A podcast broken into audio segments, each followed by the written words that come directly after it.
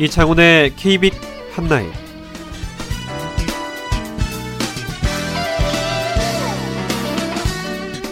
(2014년 5월 23일) 금요일 KBIC 한나잇 진행의 이창훈입니다.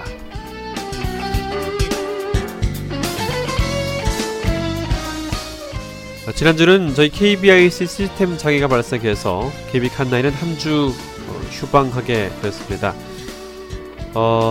KBIC가 더 좋은 방송 시스템으로 여러분들과 함께 나가고자 합니다. 여러분들의 많은 관심과 사랑 부탁드립니다.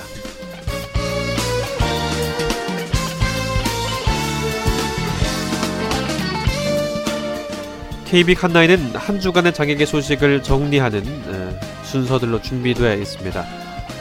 먼저 한 주간의 장애계 소식을 뉴스로 정리하는 주간 KBIC 뉴스가 준비되어 있고,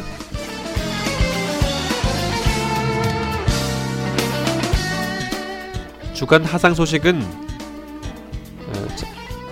하상장애인복지관 기획홍보팀 강사은 선생님을 통해서 주간 하상장애인복지관 소식을 듣겠습니다.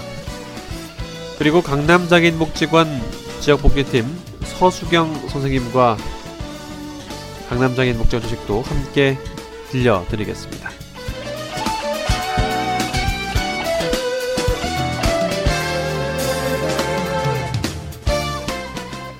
KB 카톡은 이번 주는 10여일 앞으로 다가온 6.4 지방선거와 관련돼서 장애계 정계 진출, 또 장애인의 정치 세력화에 대한 이야기 등등, 또 이 선거와 관련된 이야기들 함께 나눠보는 시간 준비했습니다.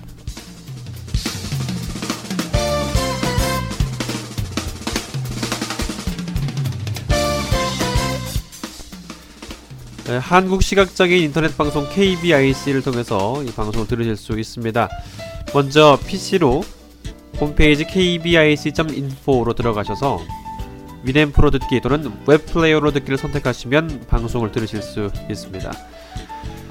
모바일 기기에서도요, iOS 그리고 안드로이드 기기를 통해서도 각각 사파리 또는 XIIA 라이브 다운받으셔서 위넷프로 듣기를 선택하시면 방송을 청취하실 수 있습니다.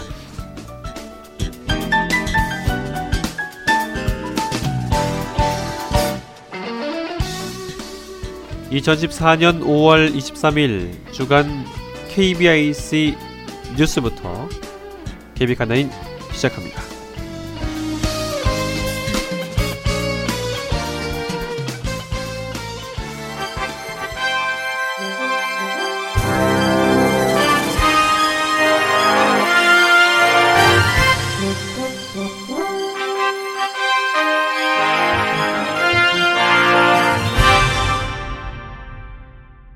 청취자 여러분 안녕하십니까? 5월 넷째 주 주간 KBIC 뉴스입니다.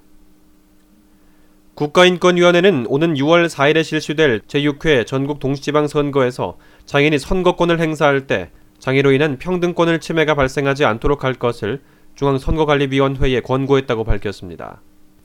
인권위가 중앙선관위에 권고한 내용은 장애 선거인이 혼자서 투표할 수 있도록 장애 유형과 특성에 맞는 기표 방안을 마련하고, 기표대 내에 투표 보조인이 함께 들어가서 보조할 수 있도록 기표대의 규격을 개선하며 시각장애인이 본인의 기표 사실을 확인할 수 있는 방안을 마련하는 등입니다. 인권위는 혼자서 기표할 수 없는 장애인의 경우 그 가족 또는 본인이 지명한 2인을 동반해 투표를 보조하게 할 수 있으나 이는 선거의 대원칙인 비밀선거에 반하는 것이라고 말했습니다. 인권위는 또한 보조인의 도움을 받아야 하는 장애 선거인은 보조인과 함께 기표대 안에 들어가서 기표를 해야 하는데, 이번 지방선거에 사용될 장애인 기표대는 기표판의 넓이를 제외한 폭이 75cm에 불과해 휠체어를 이용하는 장애인과 그 투표 보조인이 함께 들어가는 것이 어려운 상황이라면서 보조가 필요한 장애인이 적절한 도움을 받기 위해서는 보조인이 기표대 안에 들어가서 보조를 할 수 있도록 조정돼야 한다고 주장했습니다. 아울러 투표 보조 방법에 대한 명확한 규정을 마련해 투표소마다 통일된 기준이 적용될 필요가 있다고 지적했습니다.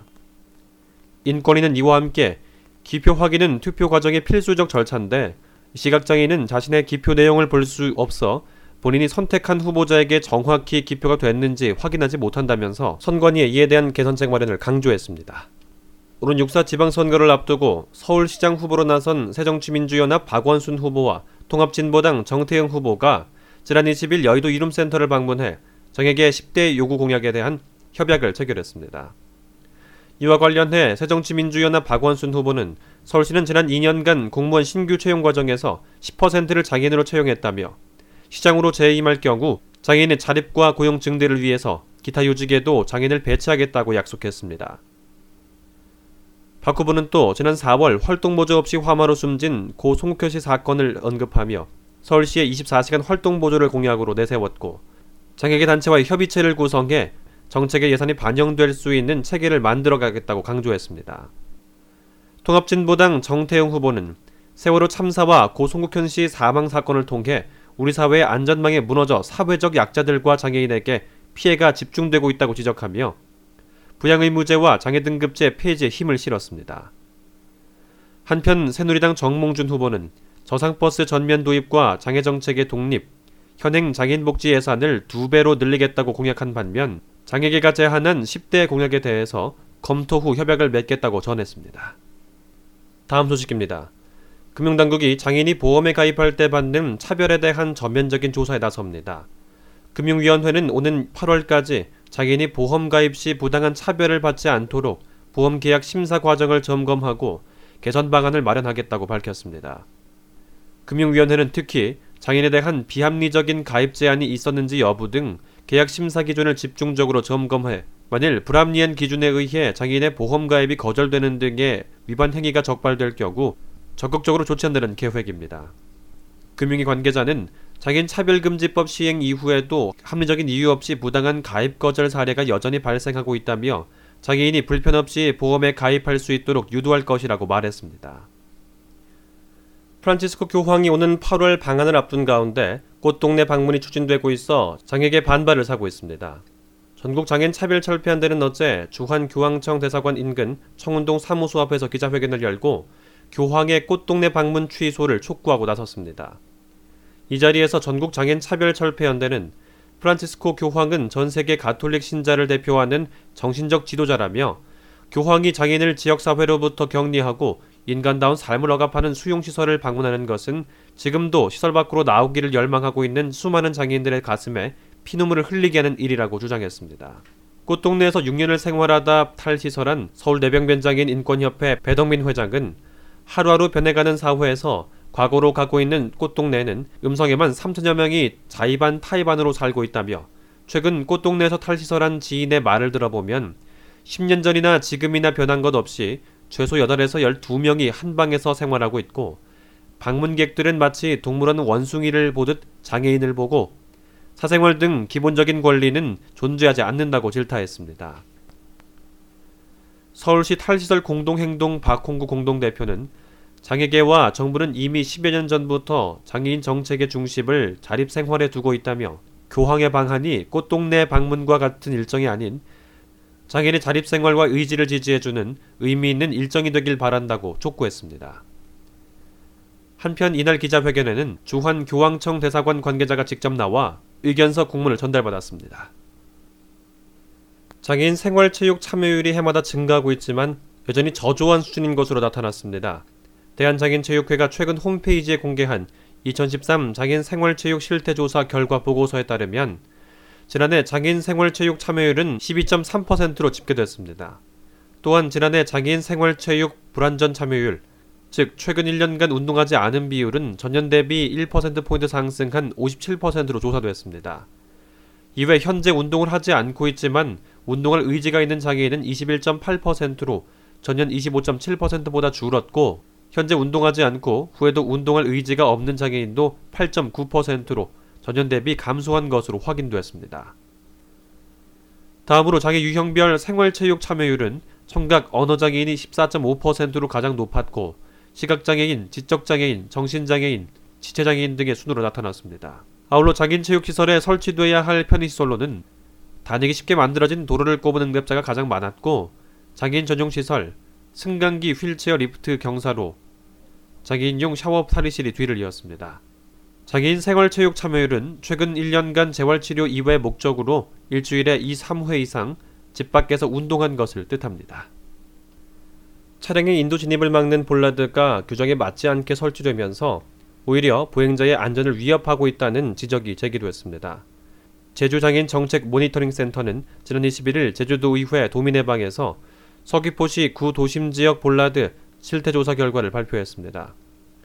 모니터링 센터가 지난 4월 한 달간 서귀포시 횡단보도 및 인도 진입로에 설치된 볼라드 98개소 298개를 조사한 결과 제대로 설치된 곳은 16곳에 그쳤습니다. 또한 휠체어의 원활한 이동을 위해 볼라드 말뚝 간격이 1.5m 내외를 준수해야 하지만 이를 어긴 곳이 71%에 달했으며 볼라드 26곳은 말뚝이 아예 뽑혀 있거나 부서지는 등 파손된 채 방치되어 있는 것으로 드러났습니다.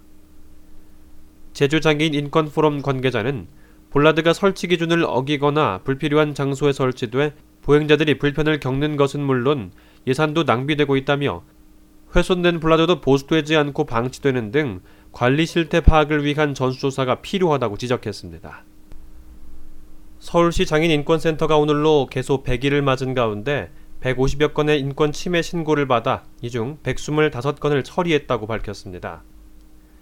장애인인권센터는 장애인이라는 이유로 인권 침해를 당한 사람들에 대한 신고를 받아 상담부터 피해 현장 조사, 권리 구제, 각종 법률 지원까지 하는 곳입니다. 신고 내용은 학대 폭력으로 신체 자유가 제한되거나 가족 또는 주변에 의해 금융사기와 재산상 불이익을 받는 사례 등 비장애인이면 당하지 않았을 인권 침해와 차별에 노출되는 경우도 50여 건에 달했습니다. 인권센터는 이와 함께 비장애인, 장애인시설 종사자 등에게 대상별로 맞춤형 장애인 인권교육을 진행하고 있으며 민원 상황별로 맞춤형 인권 침해 예방 매뉴얼도 제작해 배포하고 있다고 전했습니다. 또한 영구임대, 쪽방촌에 거주하는 장애인을 대상으로 찾아가는 장애인 인권 무료 법률 상담 등도 진행 중이라고 덧붙였습니다. 강종필 서울시 복지건강실장은 앞으로는 법률 정보와 인권 사각지대에 놓인 저소득층 장애인들을 위해 변호사가 직접 찾아 나설 것이라며 센터는 일상생활에서 일어날 수 있는 장애 차별과 인권 침해를 회수하도록 지속해서 노력할 것이라고 말했습니다. 대구경찰청 국제범죄수사단은 지난 20일 국제결혼 등 각종 감언이설로 지적장애인을 유인해 일을 시킨 뒤 임금을 착취하고 상습적으로 폭행한 혐의로 업체 대표 장모 씨와 유모 씨를 구속하고 같은 혐의로 위장결혼 모집 총책 서모 씨 등 2명을 불구속 입건했습니다. 경찰에 따르면 장 씨 등은 지난 2011년 5월쯤 우연히 만난 지적장애 3급으로 추정되는 이모 씨를 자신들이 운영하는 대구의 한 베개 공장에 데려가 일을 시키면서 다음 해인 2012년 1월부터 지난해 10월 말까지 모두 4천만 원 상당의 임금을 착취한 혐의를 받고 있습니다.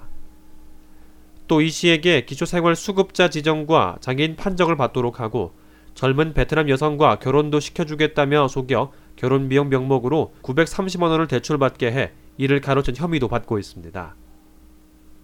이들은 이 씨에게 2년여간 일을 시키면서 냉난방 시설도 갖추지 않은 공장 바닥에서 하루 4-4시간씩 쪽잠을 자게 한 것으로 경찰 조사 결과 드러났습니다. 경찰은 장 씨 등이 공장을 운영하면서 위장결혼도 알선한 점으로 미루어 추가 피해자가 더 있을 것으로 보고 수사를 확대하고 있습니다. 이상으로 5월 넷째 주 주간 KBIC 뉴스를 마칩니다. 고맙습니다.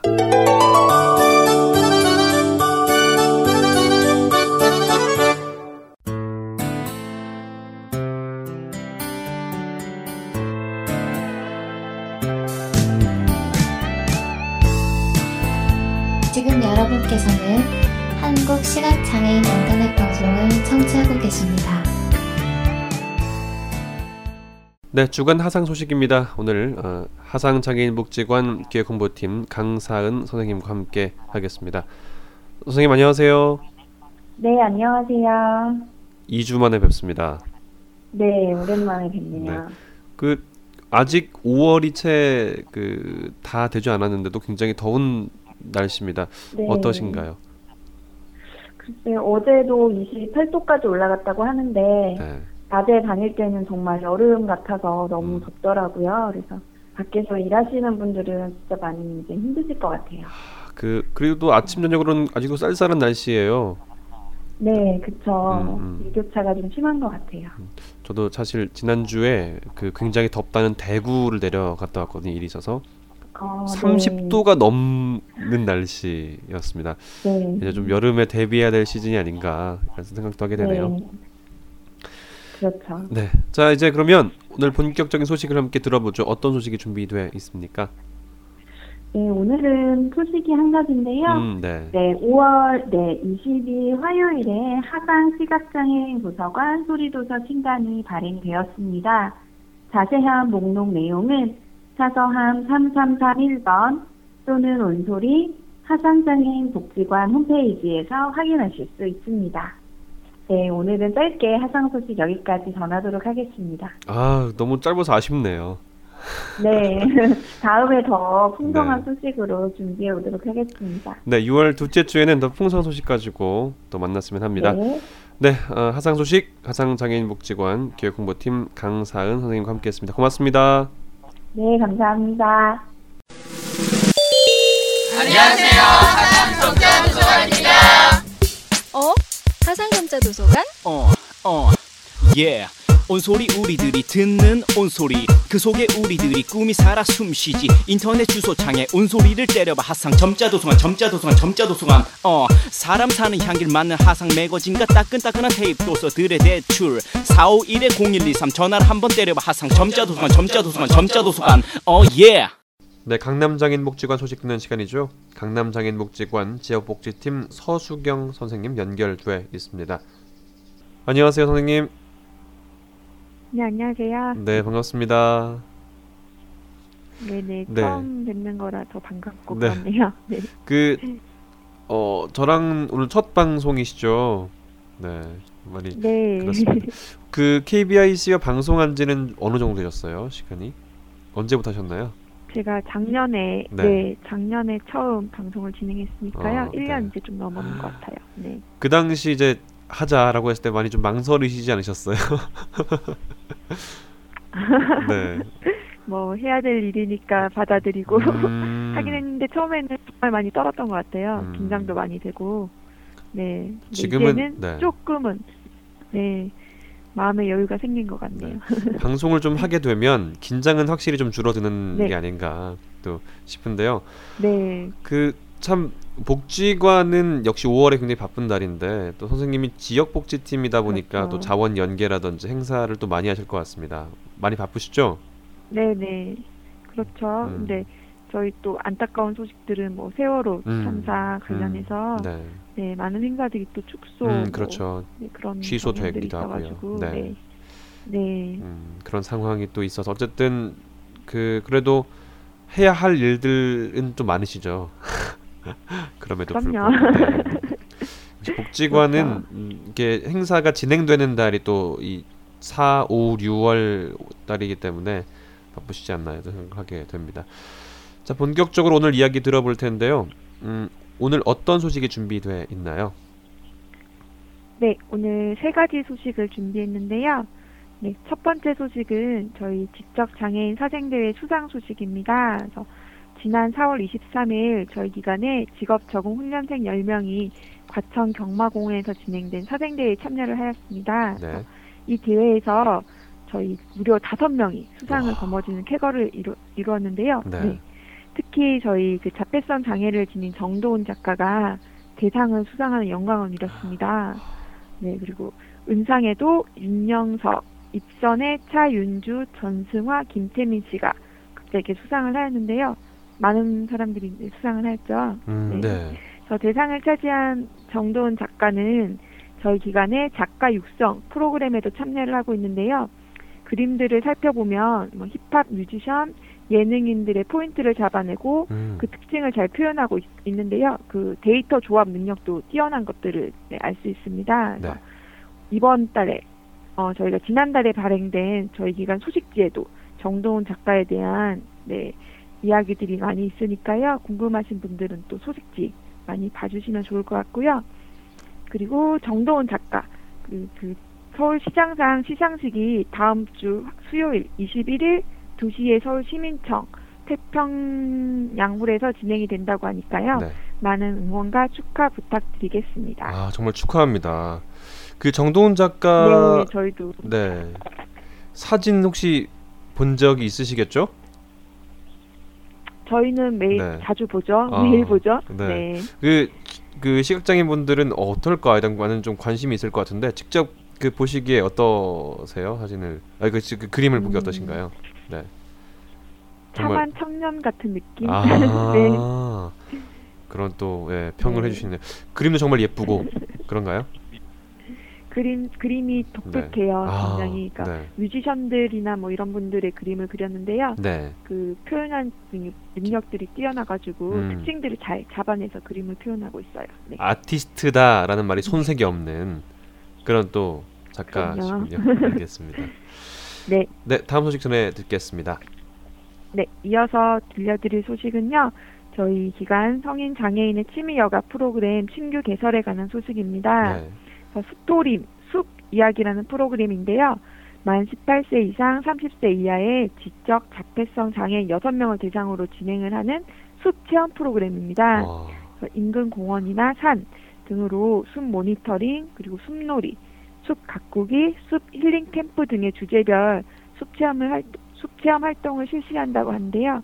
5월, 지금 이번 달부터죠. 네. 11월까지 매주 수요일 13시에 진행이 되고요.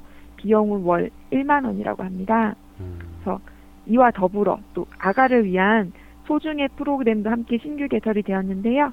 이 프로그램에서는 펠트를 이용해서 다양한 육아용품을 만든다고 합니다. 이 프로그램의 대상자는요. 만 18세 이상 여성 장애인, 그리고 장애인을 자녀로 둔 보호자 총 10명을 대상으로 진행하고요. 이것 역시 5월부터 11월까지 매주 목요일 13시에 진행이 될 예정입니다. 그래서 비용은 숲체험 프로그램과 마찬가지로 1만 원 선이고요. 관심 있으신 분들은 저희 문화사업팀 김성은 선생님을 찾아주시면 될 것 같습니다. 연락처도 알려주시죠. 네, 전화. 네, 연락처는 560-8236번입니다. 560-8236 연락 주시면 되겠고요.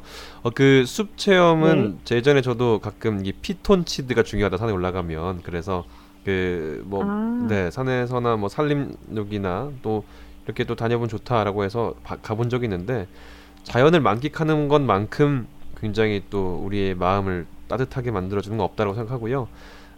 매 5월부터 11월까지 매주 수요일 오후 1시 또 목요일 오후 1시 금액은 10,000원 정도면 굉장히 저렴한 가격이라고 생각하거든요. 많이 이용해 주시길 부탁드리겠습니다. 네, 마지막 소식은 저희 액티브아트 팝업 스토어 소식입니다. 그래서 오늘 5월 20일 화요일부터 21일 수요일까지 이틀간 숭실대학교 봉사센터와 함께 숭실대학교 캠퍼스에서 네. 장애인식 개선을 위한 액티브아트 팝업 스토어를 운영을 합니다. 그래서 액티브아트 팝업 스토어는 작년에도 제가 몇 번 안내를 드렸는데요. 네. 장애인 아티스트의 작품과 디자인 제품을 소개하는 저희가 제작한 특수 컨테이너예요. 네. 그래서 지난해 SK 이노베이션 후원을 받아서 서린 빌딩 사옥 앞에서 첫 운영을 시작을 했고요. 코엑스 G20 광장 그리고 중앙대학교 캠퍼스에서 운영을 한 네. 사업이군요. 운영을 네. 하였습니다. 네. 네. 그래서 이번 액티브아트 팝업스토어에서는 장애인 아티스트의 강선아, 강주혜, 박주영, 박태영, 정도훈, 한부열 작가의 감각적이고 독창적인 작품 세계를 맛볼 수 있고요. 네. 네. 그리고 20일 오전 11시 반에서 12시 반 사이에 한부열 작가의 라이브 드로잉이 펼쳐진다고 합니다. 한부열 작가 같은 경우는 이제 자를 이용해서 그림을 그리는데요. 그 사람들 앞에서 직접 그 그림을 그릴 수 있는 정도의 능력이 돼가지고요. 네. 매번 이렇게 라이브 드로잉을 진행을 하고 있습니다. 네. 또한 그 장애인 아티스트의 작품을 제작 생산하고 있는 저희 액티브아트 컴퍼니에 마우스패드, 그리고 친환경 대나무 손수건, 에코백, 카드첩, 엽서, 미니카드, 우산 등의 제품을 저희 또 홍보도 하고 판매도 함께 진행을 하니까요. 네. 많은 참여 부탁드리고요. 그리고 당일 방문객 대상으로 저희가 또 희망나무 이벤트를 진행을 합니다. 네. 추첨을 통해 이 장애인 아티스트 상품을 선물로 제공할 예정이니까요. 많은 분들이 오셔가지고 같이 함께 해주셨으면 좋을 것 같습니다. 네, 다시 한번 네. 장소와 일시를 얘기해 주시죠. 네, 5월 20일에서 21일 네. 사이고요. 숭실대학교 봉사센터에서 진행을 합니다. 11시부터 15시까지. 네, 그러니까 11시부터 오후 3시까지 네. 행사가 진행된다는 말씀해 네. 주셨네요. 이날 네. 한부열 작가 라이브 드로잉 때 네. SBS 생활경제에서 촬영도 온다고 하네요. 우와. 많은 분들이 또 함께 그 장면도 보시면 좋겠네요. 네, 네, 좋을 것 같습니다. 네, 오늘 준비한 소식 정말 풍성한 강남장애인복지관 5월 소식이었습니다. 이제 매월 네. 셋째 주에 저와 함께하게 될 텐데요. 오늘 첫 방송은 어떠셨습니까? 또 새로운 분과 함께 진행하니까 네. 약간 설레기도 하고 더 네. 떨리기도 하고 네, 좀 분위기가 또 다른 것을 많이 느꼈네요. 그렇죠. 분위기 좀 다르죠? 네. 네, 그렇습니다. 6월 달에도 또 더 좋은 소식들로 함께 했으면 좋겠습니다. 네, 네 오늘 알겠습니다. 함께 해주셔서 고맙습니다. 네, 감사합니다. 네, 강남장애인복지관 지역복지팀 서수경 선생님과 함께 했습니다.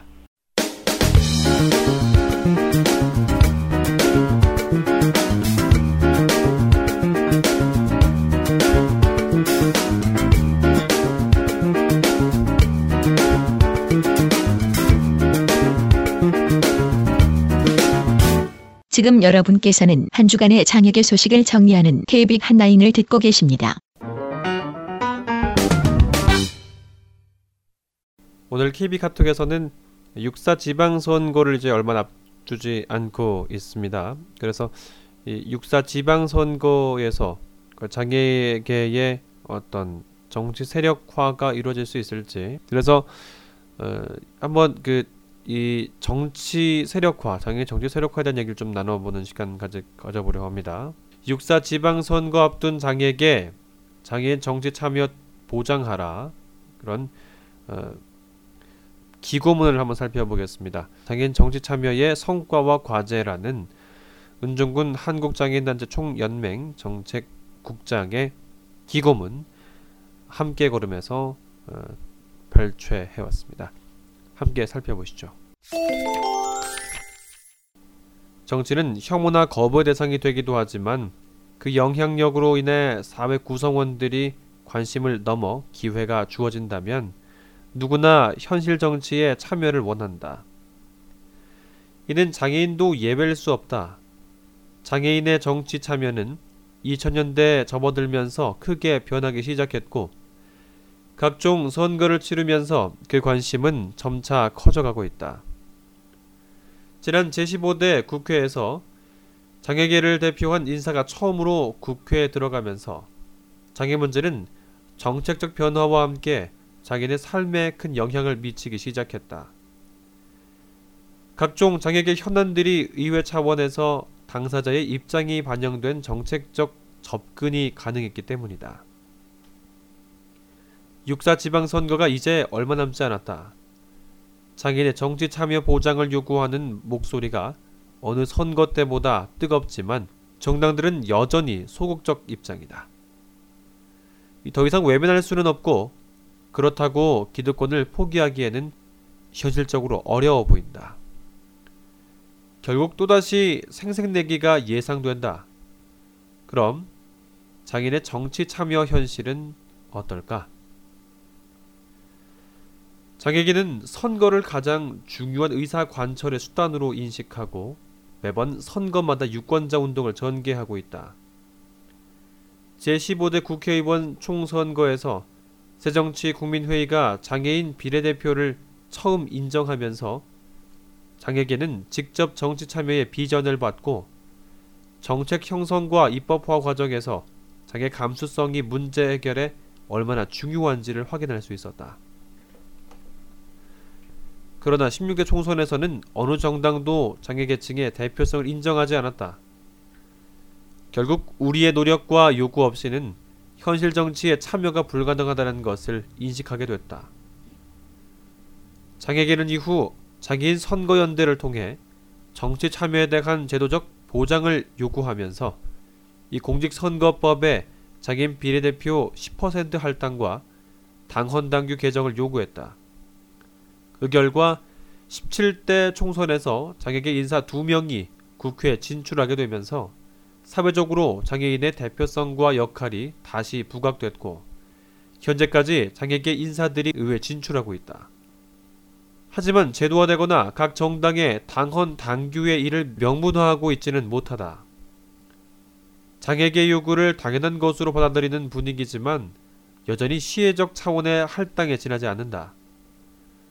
이런 상황은 지방의회도 마찬가지다. 풀뿌리 민주주의 실현과 지방자치제를 위한 지방선거에서도 장애인의 정치 참여는 제대로 보장되지 않고 있다. 민선 3기 지방선거에 부산시의회에서 최초로 장애인 비례대표가 선출된 것을 시작으로 민선 4기에서는 비례대표 2명, 지역구 9명이 광역의회에서 의정활동을 했다. 현 민선 5기는 이전과 비교하면 괄목할 만한 성과를 보였다. 광역의회의 경우 비례대표 8명, 지역구 14명이 선출돼 의정활동을 펼치고 있으며 이 기초의회도 비례대표 9명, 지역구 32명이 활동 중이다. 그러나 전체 의석수에서 차지하는 비율이 2%를 조금 넘는 수치로 장애인 정치 참여의 높은 장벽을 실감할 수밖에 없다. 장애인의 정치 참여에 대한 장애인의 시선은 매우 긍정적이다. 장애 당사자의 의회 진출은 장애 문제의 정책적 접근에 있어서 큰 변화를 가져왔다. 단순히 시혜적인 복지의 문제로만 접근하던 방식에서 벗어나서 장애 당사자의 입장에서 문제를 바라보고 해결하려는 노력이 가능해졌다. 이런 변화된 모습에서 장애 유권자들은 장애인의 정치 참여에 대한 긍정적인 인식과 함께 필요성을 공감하고 있다. 한국장애인단체총연맹이 지난해 11월 17개 시도 장애 유권자 551명을 대상으로 정치의식과 정치 성향에 대한 조사 결과를 보면 장애 유권자의 92.9%가 장애인의 긍정적 정치 참여에 대해 공감했고 7.1%만이 부정적 입장을 보였다. 또 85.5%가 장애인 복지 발전에 도움이 됐다고 응답해서 장애인의 직접 정치 참여가 각종 제도와 법률, 조례 재개정 등 다양한 장애계 현안을 해결하는 데 역할을 하고 있고 그 결과 복지 발전과 장애인의 삶에 긍정적 영향을 미치고 있다고 판단하기 때문이다. 다음으로 의정활동 성과를 본 장애인의 정치 참여를 한번 살펴보도록 하자.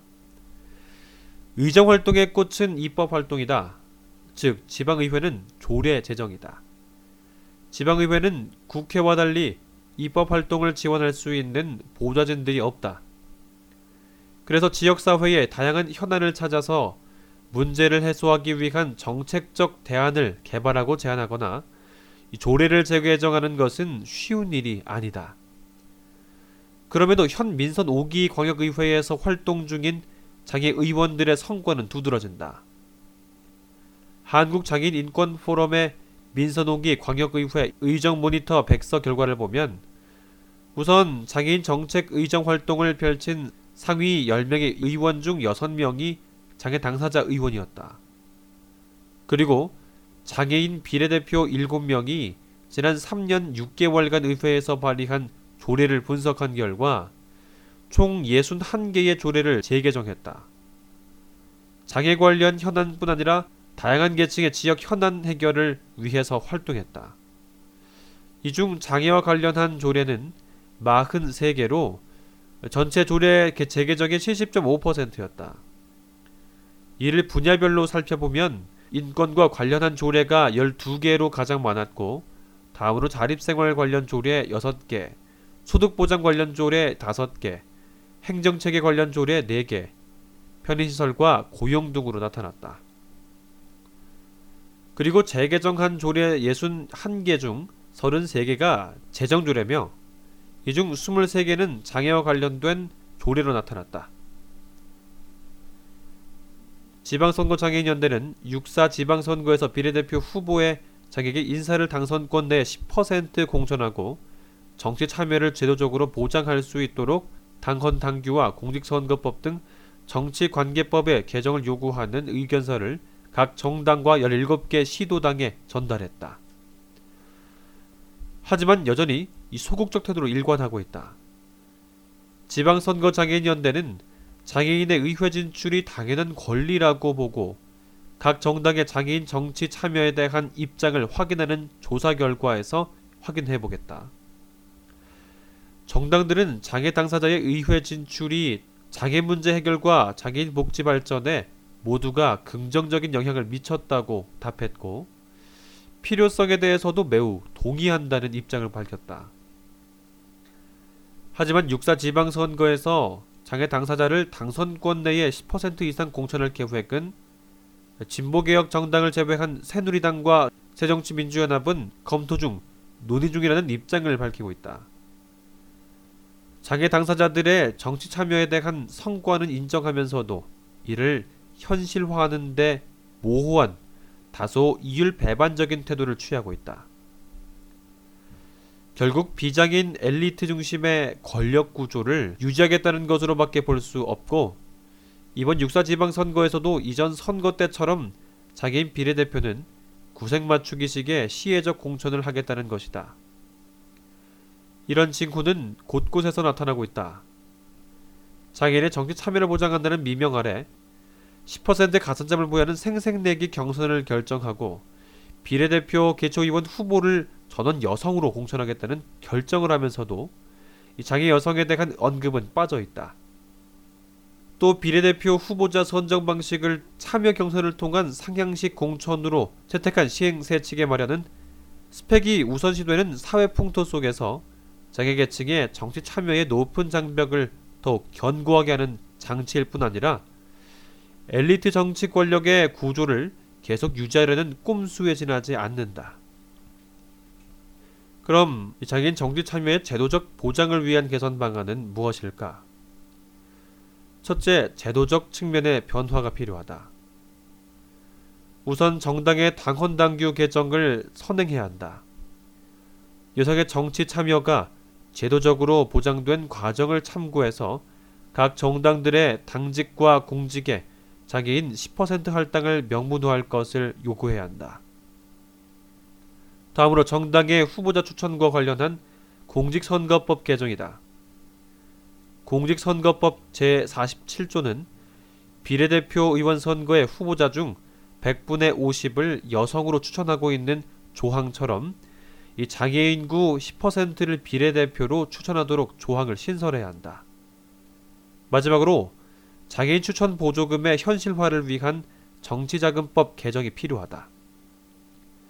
민선 5기 지방선거에서 처음 도입된 장애인 추천 보조금 제도는 장애인의 정치 참여를 활성화하고 확대하기 위해 도입된 제도다. 하지만 실효성에 의문이 있다. 현재 추천 보조금은 정당별 국회 의석수와 최근 실시한 국회의원 선거 득표수 비율에 지급하고 있어 지방선거에서 장애인을 많이 공천하는 정당이 있어도 추천 보조금이 적게 지급될 수 있어서 제도의 본래 취지가 훼손되고 있다. 또한 액수도 크지 않아 실효성이 떨어진다. 따라서 추천 보조금은 후보자 수를 기준으로 지급하도록 하고 보조금의 규모도 현재보다 증액해야만 할 필요가 있다. 둘째, 비례대표 추천이 있어서 정당의 구조적 변화가 필요하다. 이 정당 정치는 여전히 사회 지배계층과 기득권 세력의 영역이다. 그동안 권력관계에 있어 장애인은 그 대표성을 제대로 인정받지 못해서 제도적 분리와 편견으로 배제되거나 생색내기 수준의 공천을 통해서 정당의 이미지 포장으로 악용돼 왔다. 하지만 이런 관행의 변화가 지난 민선 5기 지방선거에서 새정치민주연합 서울시당에 일어났다.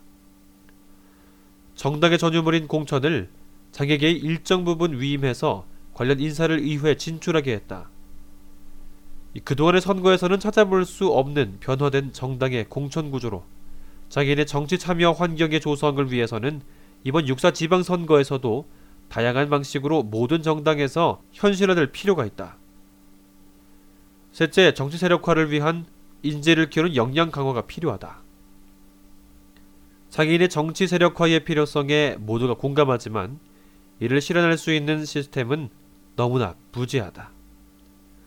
더욱이 정치, 경제, 사회적으로 다양한 차별과 편견이 존재하는 현재 구조에서 정치 세력화는 쉽지 않다.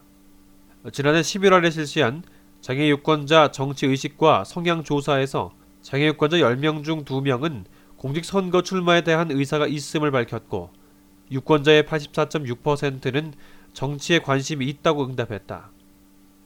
장애 유권자의 정치 참여에 대한 욕구를 현실화시키기 위해서는 각종 정치 아카데미를 활성화시키고 이들의 역량을 강화시킬 수 있는 다양한 방안이 강구돼야 한다. 단순한 구호로서의 정치 참여 보장이 아니라 현실 가능한 정치 세력화를 위한 준비를 이제는 해나가야 할 시점으로 보인다.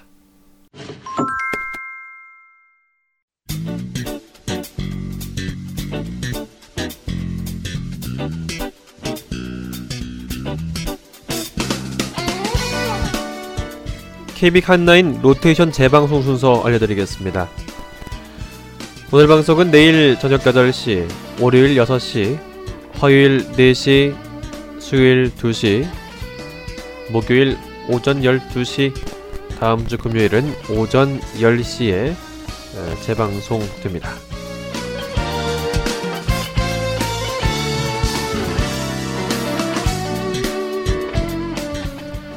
저희가 5월 개편을 단행하면서 이번 달부터 저희가 방송되는 여러가지 방송 내용들을 팟캐스트를 통해서도 서비스를 시작을 했습니다. 곧 아이튠즈 스토어와 또 팟빵 스튜디오, 스토어를 통해서 여러분들 공개하도록 하겠습니다. 많이 청취해 주시고, 지난 방송 재방송 시스템과 또 팟캐스트를 통해서도 방송을 청취하실 수 있습니다.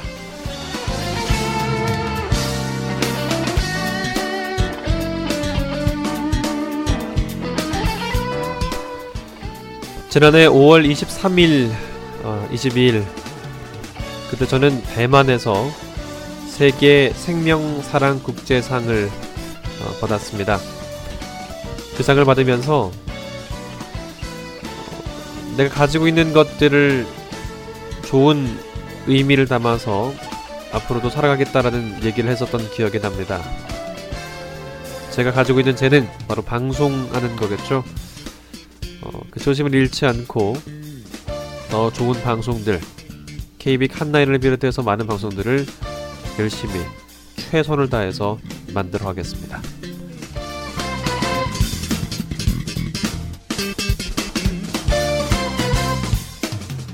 2014년 5월 23일에 보내드린 KBIC 핫라인 여기서 마치겠습니다. 저는 다음 주 5월 30일 금요일 10시에 찾아뵙겠습니다. 고맙습니다.